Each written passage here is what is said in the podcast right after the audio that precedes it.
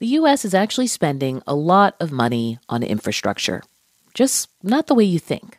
The average household will lose $3,300 a year over the next 20 years due to underperforming infrastructure. That's Kristina Swallow with the American Society of Civil Engineers. That money we all lose each year comes from things like potholes that damage our vehicles, water main breaks, lost productivity sitting in traffic or waiting for the subway, even food that costs more because our outdated freight system makes it more expensive to transport. Our chronic underinvestment in infrastructure is having real world impacts for American families and businesses. Swallow chairs a committee that every four years puts together an infrastructure report card for the nation, the latest unveiled at an event this month. Is a C minus. That's actually up from a D plus four years ago. Unfortunately, though, this means, on average, our infrastructure is still in mediocre condition and requires attention. 8% of bridges in America are structurally deficient. 40% of U.S. roads are crumbling, in fair or poor condition. Airport terminals are badly outdated. Too many people lack access to broadband internet. HVAC systems in schools need to be replaced or repaired. The disinvestment in infrastructure that's been going on, frankly, for a lifetime, is catching up to us. That's Transportation Secretary Pete Buttigieg. It doesn't have to be this way, but it also won't change unless we make different choices. And that means a meaningful, generational investment in our country's infrastructure. Consider this President Biden is about to propose just that a generational investment in infrastructure. But will that proposal become a reality? From NPR, I'm Audie Cornish. It's Tuesday, March 23rd. This message comes from NPR sponsor 3M, supporting communities in the fight against COVID 19. Since the outbreak, 3M has responded with cash and product donations, including surgical masks, hand sanitizer, and respirators, through local and global aid partners. In addition, 3M plants are running around the clock, producing more than 95 million respirators per month in the U.S. Learn how 3M is helping the world respond to COVID 19. Go to 3m.com slash COVID. 3M Science applied to life. What does it take to really make amends? And how should we navigate our digital spaces? I'm Manoush Zomorodi. Each week on NPR's TED Radio Hour, we go on a journey with TED speakers who help us answer some of life's biggest questions. Join us. Listen now. It's Consider This from NPR. And it's not a surprise that President Biden wants to go big on infrastructure. His campaign slogan, Build Back Better, was not just about the pandemic. We'll build back better with modern roads, bridges, highways, broadband, ports, and airports as a new foundation for economic growth, with pipes that transport clean water to every community, with 5 million new manufacturing and technology jobs, so the future is made in America. That was Biden last summer when he accepted the Democratic nomination. Now, this week, Two months into his presidency, reports emerge that the White House is putting together an infrastructure plan worth more than $3 trillion. Hours after those reports on Monday, Republican Senate Minority Leader Mitch McConnell said this on Capitol Hill. We're hearing the next few months might bring a so called infrastructure proposal that may actually be a Trojan horse for massive tax hikes and other job killing left wing policies. Republicans seem prepared to make an argument that the green energy elements of Biden's plan are not good for the economy. And they're certain to oppose parts of the plan that would invest in what progressives call human infrastructure. That means, according to the New York Times, heavy spending on education, on programs meant to increase the participation of women in the labor force by helping them balance work and caregiving. The Build Back Better bill is the legacy bill. It's the bill that will define the meaning of the Biden presidency yeah. because it is it's the bill that could potentially reshape the trajectory of the country. Bill Galston, a former domestic policy advisor in the Clinton White House, says Biden's plan could remake huge parts of the economy, investing in 5G, a green electric grid, semiconductors, and carbon free transportation. If passed, it could transform the country a country that has not invested in itself for a very long time, a country that is on the verge of losing its technological and economic superiority to the rising power at the other side of the Pacific. Now, while the need to outcompete China is one thing both parties can agree on, it may not be enough to win bipartisan support for Biden's infrastructure plan. Here's NPR national political correspondent Mara Liasson on the road ahead. The latest thinking among Democrats is that they're pieces of an infrastructure agenda that could be broken off and passed as smaller individual bills with Republican votes. Things like universal broadband, anything that confronts China. But Republicans are skeptical after the COVID relief bill. Here's Ohio Senator Rob Portman on Fox. The notion is we could get together there because Republicans and Democrats both believe our infrastructure needs help. It's crumbling, it'll help the economy if done right. My concern is once again they're going to ignore the Republicans as they did this time around.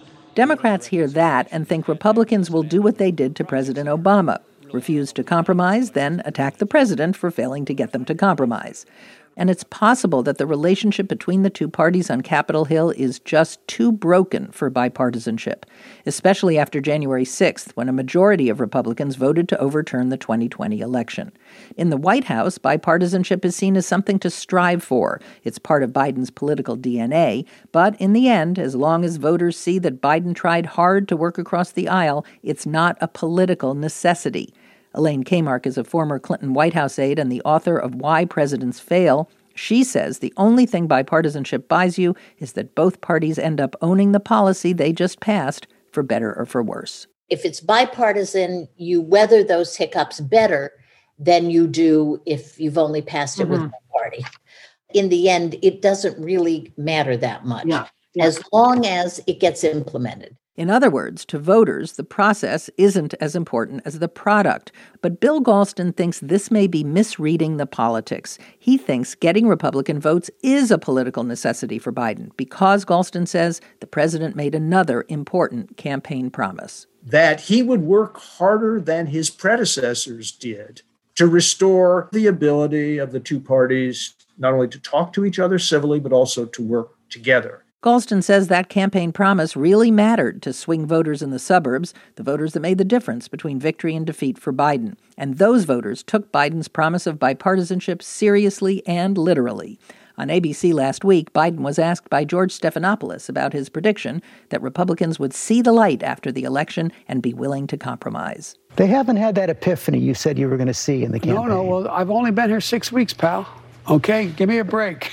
Been here six weeks. Biden went on to talk about how popular his COVID rescue bill was with ordinary Republicans, if not with Republican members of Congress, and he revealed how important those voters are to him. I'm not saying I'll do it again, but I want those Republican voters in suburbia. The president won't be on the ballot in 2022, but his agenda will. And Democrats need to do better with those Republican voters in suburbia if they are to hang on to their tiny majorities in both houses of Congress. How Biden goes about passing his next big proposal may determine whether his party wins them or not. NPR national political correspondent Mara Liasson. Now, as for the timing on all this, as you just heard, Democrats could break up Biden's plan into packages and try to pass a number of small infrastructure and public works bills through the summer and potentially into the fall. Then a large scale bill could come closer to September. Whatever the timing, it may be difficult to pass anything using reconciliation. That's the parliamentary procedure Democrats used for COVID relief, which allowed them to move forward without Republican support. Reconciliation is not a team sport, and it's not a healthy situation, and it's something we should not repeat. A key Democratic vote, Senator Joe Manchin of West Virginia told Axios this month he's opposed to passing infrastructure using this reconciliation process. If my Democrats have bought on, my fellow Democrats have bought on that you have no Republican friends that will work in a reasonable manner, I don't subscribe to that, and I am not going to get on a bill that cuts them out completely before we try to make so something. You're going to insist That's just one political balancing act President Biden will have to negotiate.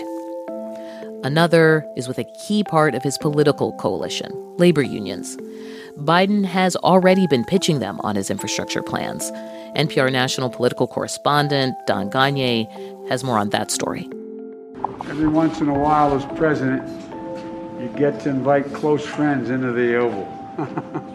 Biden met with 10 labor leaders weeks ago. The guests were from unions expecting to get jobs out of Biden's infrastructure plan iron workers, machinists, building trades, electrical workers, and others. This president really does get it. AFL CIO President Richard Trumka was there. He spoke to NPR. First of all, the, the tone of it was the tone of a partnership, people trying to work together to improve our communities and make our economy better and get people back to work. Also singing Biden's praises after the meeting was Terry O'Sullivan, who heads the Laborers International Union of North America, which represents construction workers. He's comfortable talking about, you know, bread and butter issues, issues that affect working class, middle class. Uh, and he's not bashful. He'll tell you what he's thinking. But O'Sullivan offers a bit of caution. He says there'll be areas of disagreement. I mentioned the loud complaints I heard from union members when Biden killed the Keystone Pipeline on his first day in office. Uh, you, did, you probably didn't hear as many as I did, but we were disappointed that it happened on the first day. But he says it was expected. As a candidate, Biden had pledged to stop the controversial pipeline, an issue important to progressives. But O'Sullivan and Trumka uh, both say Biden should have paired the announcement with an infrastructure bill that would have more than offset the Keystone job losses. It's telling, though, that the moment did not create a significant rift between the administration and its labor allies. Still, union worries about the transition to a green economy will likely persist. Kate Bronfenbrenner is a labor professor at Cornell University. She says complicating this are the big changes in the labor movement. The new growth in union membership is not in the classic industrial and construction unions, those that met in the Oval Office with Biden that day. Well, you also have to remember that the labor movement is much bigger than the unions that were in that room. The teachers and the healthcare workers and the retail workers and if you polled them, they support climate change. Those unions were a huge help to Biden in some of the most hotly contested states during the election, places like Nevada and Georgia. Now, if you work in a coal mine or in natural gas, all the talk of green jobs could be seen as a threat to your livelihood. The key for the White House is to make sure new jobs in renewable energy come fast and pay well.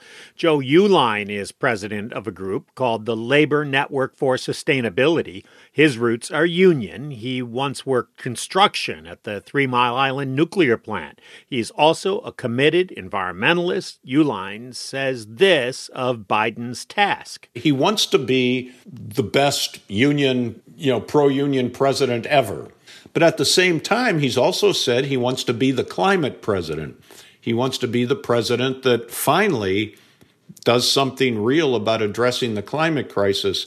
That's going to be a very difficult uh, balancing act. Biden has said over and over that his climate plan is a jobs plan. Here's the AFL CIO's Richard Trumka again. People want to make everybody believe it's an either or, that you have to have climate change and no jobs, uh, or you have to have good jobs and no climate change, or, or no infrastructure. That's just not true. There, there's a path to navigate where you can fix climate change and, and get good jobs. And if Biden disappointed many of these union members with his Keystone Pipeline decision, he also came out with a video reinforcing his support for workers' right to organize and how, as Biden put it, union membership should be encouraged. He did this as Amazon workers are voting on whether to form a union at a warehouse in Alabama. It's a form of reassurance to union members broadly as the difficult work on the infrastructure package gets underway. NPR national political correspondent Don Gonyea. It's Consider This from NPR. I'm Audie Cornish.